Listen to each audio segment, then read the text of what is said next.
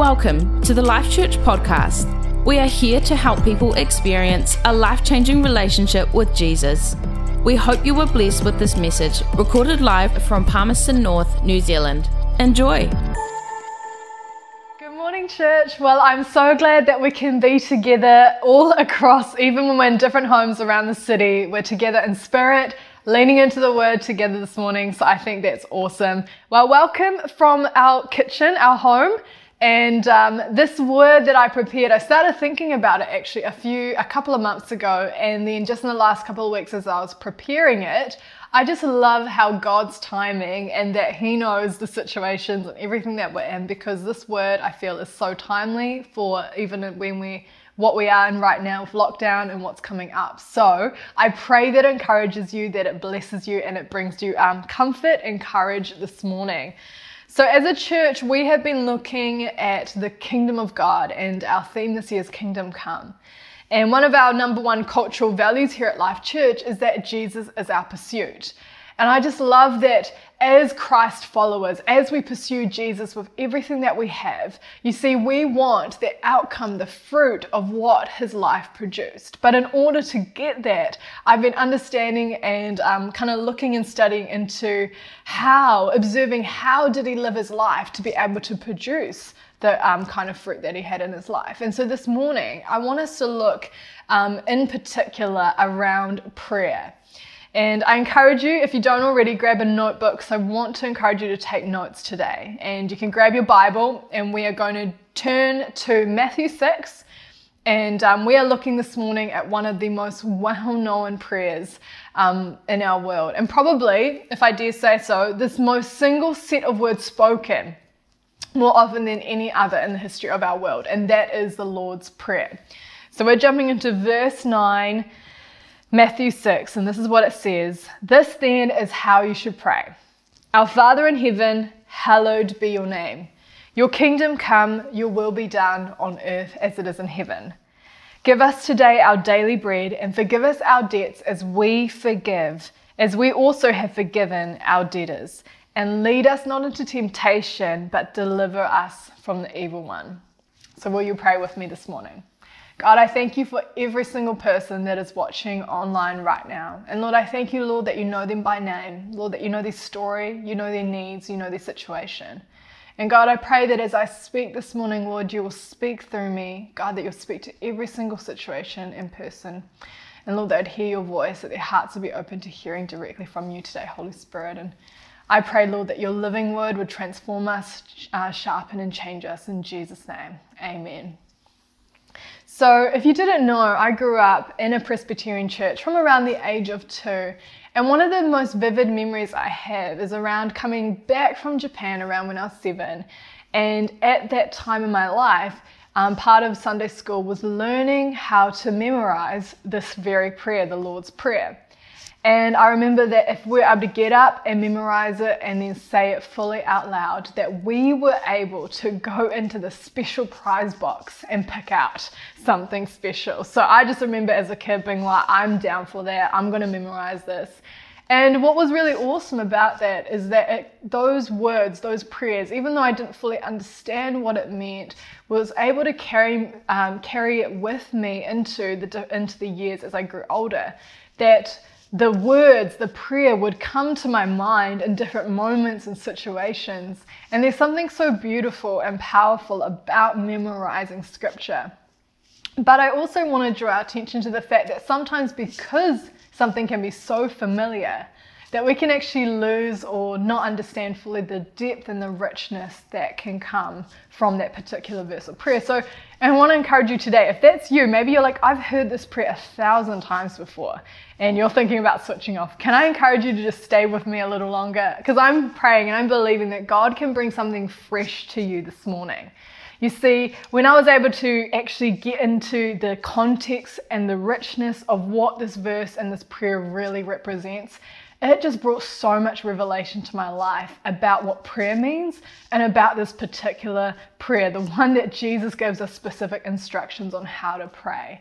And so we're going to look at the different parts of that prayer this morning, and I just pray that that will bring revelation to you as well. I know that sometimes when something's really familiar, we can, um, it can be like an untapped resource because we uh, don't realize that there's actually so much gold in there to mine. And so, what um, I studied and the commentaries and the messages that I, I, listened to around this prayer, I've kind of pulled it all together this morning. And um, we're going to do a deep dive into the different meanings of the different words in, um, in Hebrew and um, yeah, let's go on an adventure together this morning to find out what that means. So in Matthew 5, it's the beginning of the classic famous Sermon on the Mount. Jesus starting to teach about the kingdom of God. And then in Matthew 6, he starts to talk about how to give and how to pray. And this is where we find ourselves. We, he then talks about prayer in the kingdom. And he gives these very specific instructions. This then is how you should pray. And basically, we don't want to develop you know, our instruction of prayer based only on our experiences. But we want what we believe and what we practice as Christ followers about prayer to grow mostly from an understanding of what our ultimate masterclass in prayer, the Lord's Prayer, Matthew 9, uh, not Matthew 9, Matthew 6, 9 to 13, right in the heart of Jesus' Sermon on the Mount says. Tim Keller says, We live in this culture that is starved for deep experience of the soul. There is a vacuum in our lives. We're told we don't need religion, yet we are seeking mystical experiences through all sorts of techniques. But we find we cannot substitute prayer for true intimacy with the infinite. The Lord's Prayer holds a secret to what we seek. In the Gospel of Luke, which is another version or perspective of the story of Jesus preaching on the Sermon on the Mount, Jesus puts it in another way, another wording. He says, When you pray, say. And in the Hebrews, they believed that the words weren't just a conversation, but words were a manifestation of who we already were on the inside. Can you see the difference between the two understandings here? So, words to them represented to them something that had already been built on the inside into their life. And when the disciples heard Jesus say, When you pray, say, they knew straight away what he meant. He wasn't just saying, Pray these exact words.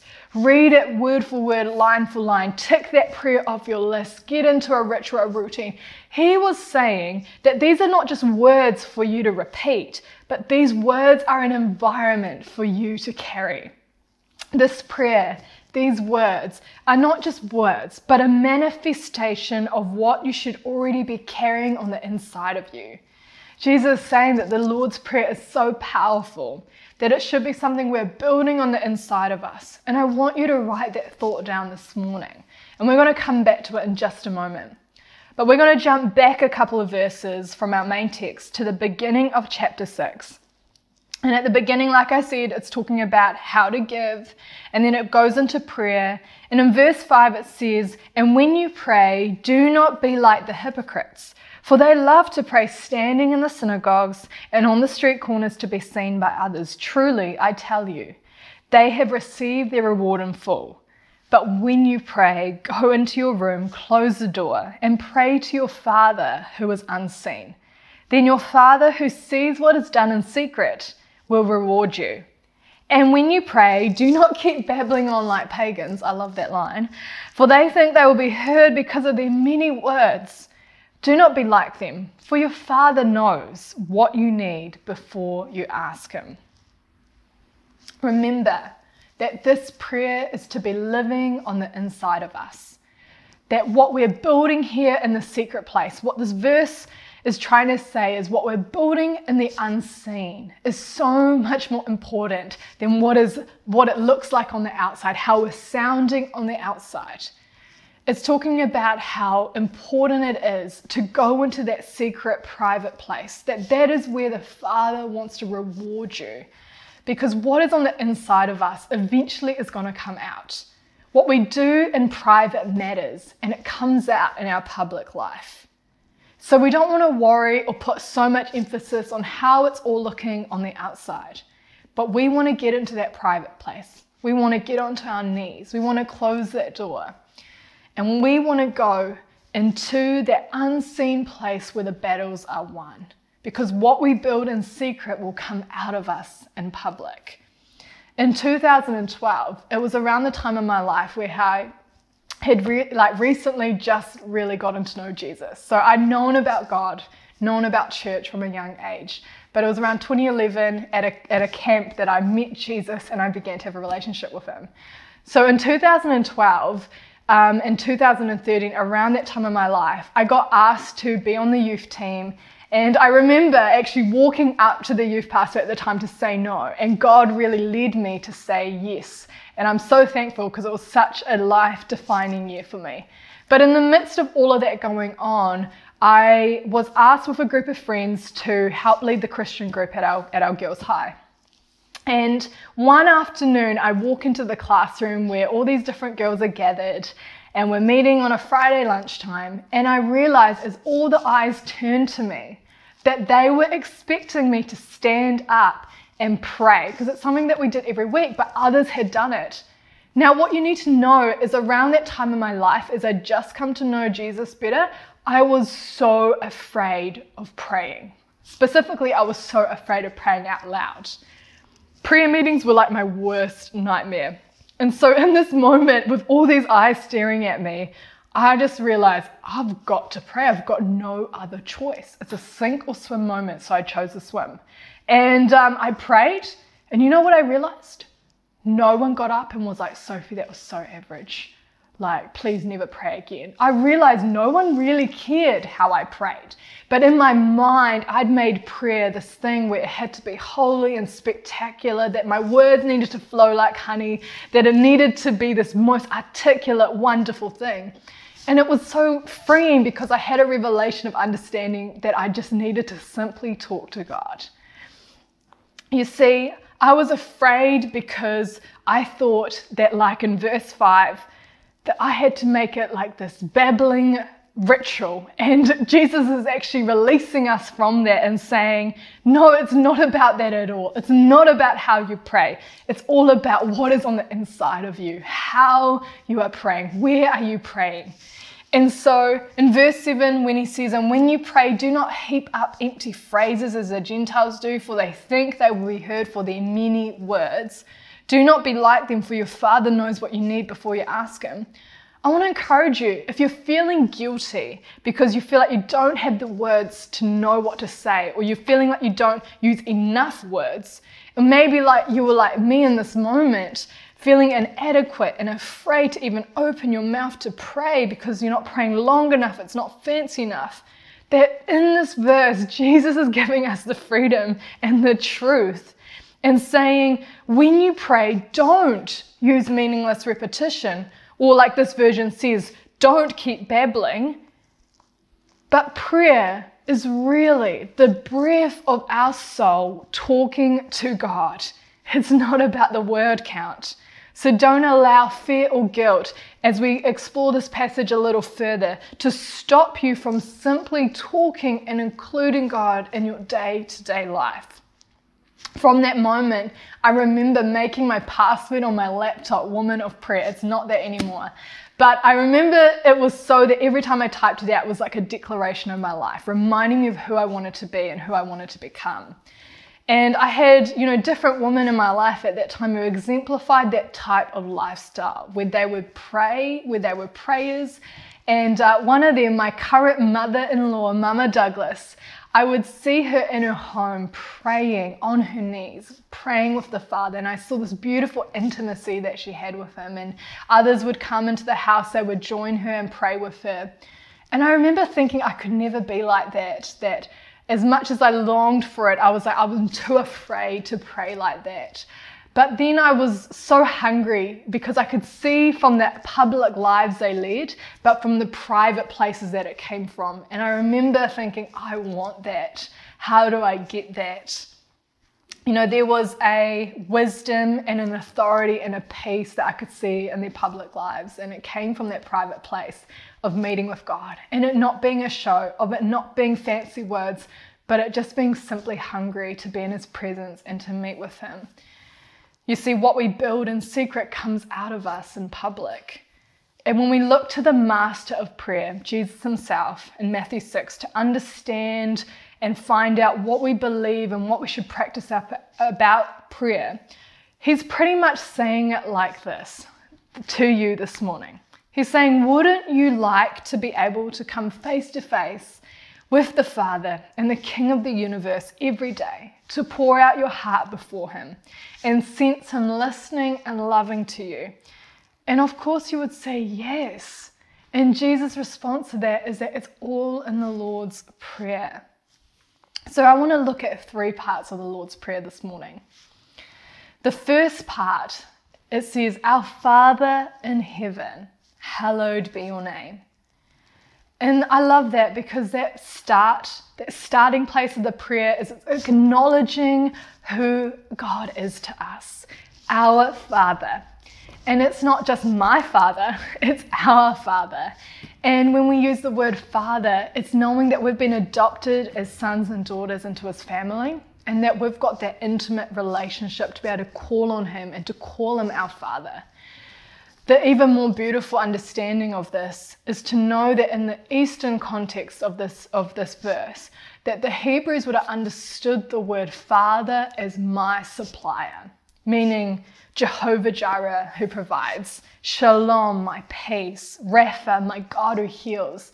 They knew the word Father in that context meant supply, the supplier of everything that I need. So when they heard that verse, when they heard that, sorry, those words, our Father, our supplier, and then the next words that Jesus says, in heaven. Now, my Father who is in heaven, what does that mean? Where is heaven? The word in Hebraic for heavens was actually heavans, and this is important because it means we're not looking for this one defined place out here. Because how do we have this real relationship with the Father who is in a place that we cannot find or get to? But that word heaven comes from the word uranos, which 90% of Hellenistic literature says that the interpretation of that is the air I breathe, or the word atmosphere, which I love. It's amazing. So, what we get when we put it all together is my Father, my supplier of everything that I need, who is, is as close to me as the air I breathe. Isn't that beautiful? And then the word hallowed comes from the word hugiatso, and that means to become aware of or to acknowledge. So when we say, Our Father in heaven, hallowed be your name, what that means, if we're to interpret that all in Hebraic, is my supplier of everything that I need, who is as close to me as the air I breathe, I become aware of you. That's what hallowed means, to become aware of. So, can you see what that means? When we link all of that together, we're learning here this morning to get into that secret, private place because that's where our public life is built. And once we're there, we don't need these fancy words or lots of words to get across to God. Our Father, our supplier, who already knows what we need. And then at the start of that Lord's Prayer, he reiterates it again the supply of everything you need is closer than you already know. So all we need to do is become aware of it. What's amazing is that the word my supplier is, is implying and showing us that this is a supply that already exists. It's not something that through our prayers and our own strength and our own energy, we're trying to pull God down to where we're at. But no, when we are declaring, God, our Father in heaven, hallowed be your name, God, my supplier, what we're doing is we are putting ourselves into the flow and the supply of what already exists. So, what we need to understand is that this is like if you can imagine a waterfall, it already is there, and we're not trying to bring the waterfall to us, but we are trying to step into the waterfall, the supply, the flow that already exists. The supply for everything that you need is there, and we move ourselves into God's supply. The second point, the second part of the verse is Your kingdom come, your will be done. The Hebrews, they were trained all of their lives to look for this coming Messiah, this coming King. And they were taught that the kingdom of God was a very important part of their prayer life because God was going to send this Messiah who would establish the kingdom. Even in Luke 16, the Pharisees asked Jesus, So, where is the kingdom? Is it here? Is it there? Because they were trained to look for the kingdom. But remember, everything Jesus is saying in the Lord's Prayer, everything that we're reading here, they are not to be just words, but they are to represent something that is existing on the inside of us. That's a key for us this morning. So when we pray the words, Your kingdom come, these are not just words, but it is actually meaning that there should be a sense of the kingdom so far on the inside of us that it is a part of us. Let me ask you a question this morning. How much do you carry the kingdom of God in here, in your heart? I'm not talking about the knowledge of the kingdom of God in your head or some compartment of your life where you go to church on Sunday and then lock them away for the rest of the week. No, I'm talking about the reality of the kingdom of God living within you, in your heart. Because Jesus is saying here, live in such a way that the kingdom of God is in the inside of you. This prayer, the Lord's Prayer, is meant to be from deep within us, living in such a way that it brings kingdom reality to wherever we go. And this kind of deep within prayer, you see, it impacts all the life decisions we'll ever make. From who we'll marry, our relationships, how we raise our kids, the careers we're going to have, this kingdom mindset changes us from the inside out, and it's asking God to extend His kingdom power over every single part of our lives, from our emotions to our desires to our thoughts to our commitments. When Zan and I first got married, we were living on the street um, called Miller Street, and we had this small home with this very tiny lounge.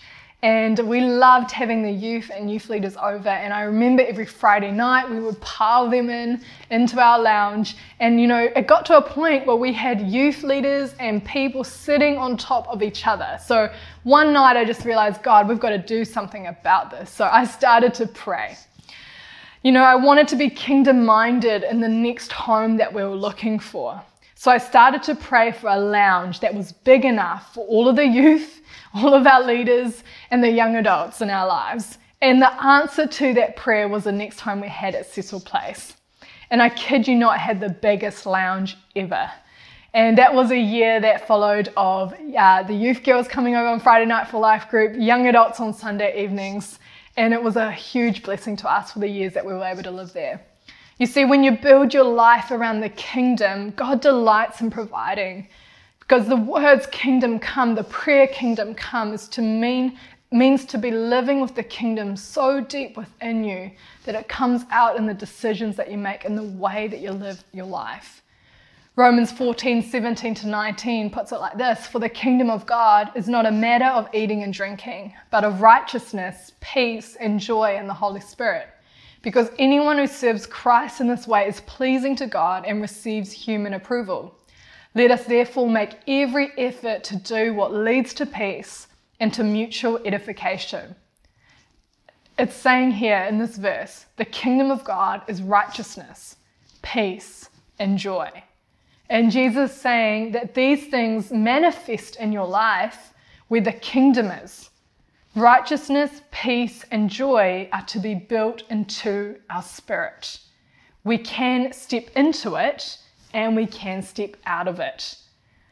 So, when we pray, Your kingdom come, in those last words, Your will be done, it's saying our responsibility is to bring heaven on earth and the kingdom power into the environments that we walk into and the decisions that we make. I hope that's making sense this morning. Thirdly, our next line give us today our daily bread. You see, bread, it represented to, it represented to the Hebrews the manna, you know, the stories they'd grown up with their lives, knowing about what God had brought them through, through um, out of Egypt into the promised land, the 40 years in the wilderness, and how God provided for them with manna every day, this bread. And so to the disciples, what did that mean? It meant daily deliverance. Now we know that the daily bread of life is who we have in Jesus. But again, the Eastern context is that manna was definitely well understood. So when Jesus talked about it, they got it straight away. It was what had sustained their ancestors on the journey to the promised land, and it was that daily provision they got from God. And you see, the background story to manna is that it had to be collected fresh every single day, or it would rot if it was held onto for the next day. And the symbolism for us as we pray this prayer is that we too need the bread of life, that is Jesus, daily, and to, and to receive from God fresh revelation, fresh word, fresh manna, fresh bread every day. And this exciting truth, if you don't know already, is that we can always hear from Him and that He wants to speak to us, that God delights in our presence and in us coming to Him and listening and leaning into His voice. That there is something each and every day for us to gather from Him. You, so you see, the seeds of manna would have been collected by the people, but then it would need to have gone through a process before it could be eaten. They would take those seeds, They'd grind it up for mortar and a pestle, see no NutriBullets back then, and just like they had to process it and grind it up before it could be eaten, we too need to take this, the revelation, the seeds, and we need to then process it. How do we process it? We are to meditate on the word. We are to sit on the word and to chew on it. So that's for our daily bread. This is about you and I, our own intimate relationship with the Father and receiving fresh word, fresh, hearing His voice every day. But now I'll say this about church on Sunday. In the Old Testament, they feasted on what was called showbread manna once a week. And this was a special kind of bread because it had to be eaten in community. So you see, we need our daily bread manna and our weekly gathering to take manna together. So that is what you and I are doing right now.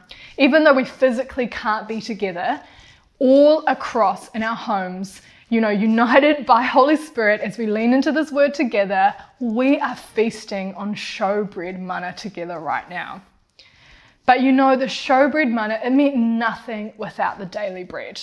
Because the reality is, if all we lived for was our Sunday showbread, we would be weak and starving by Sunday.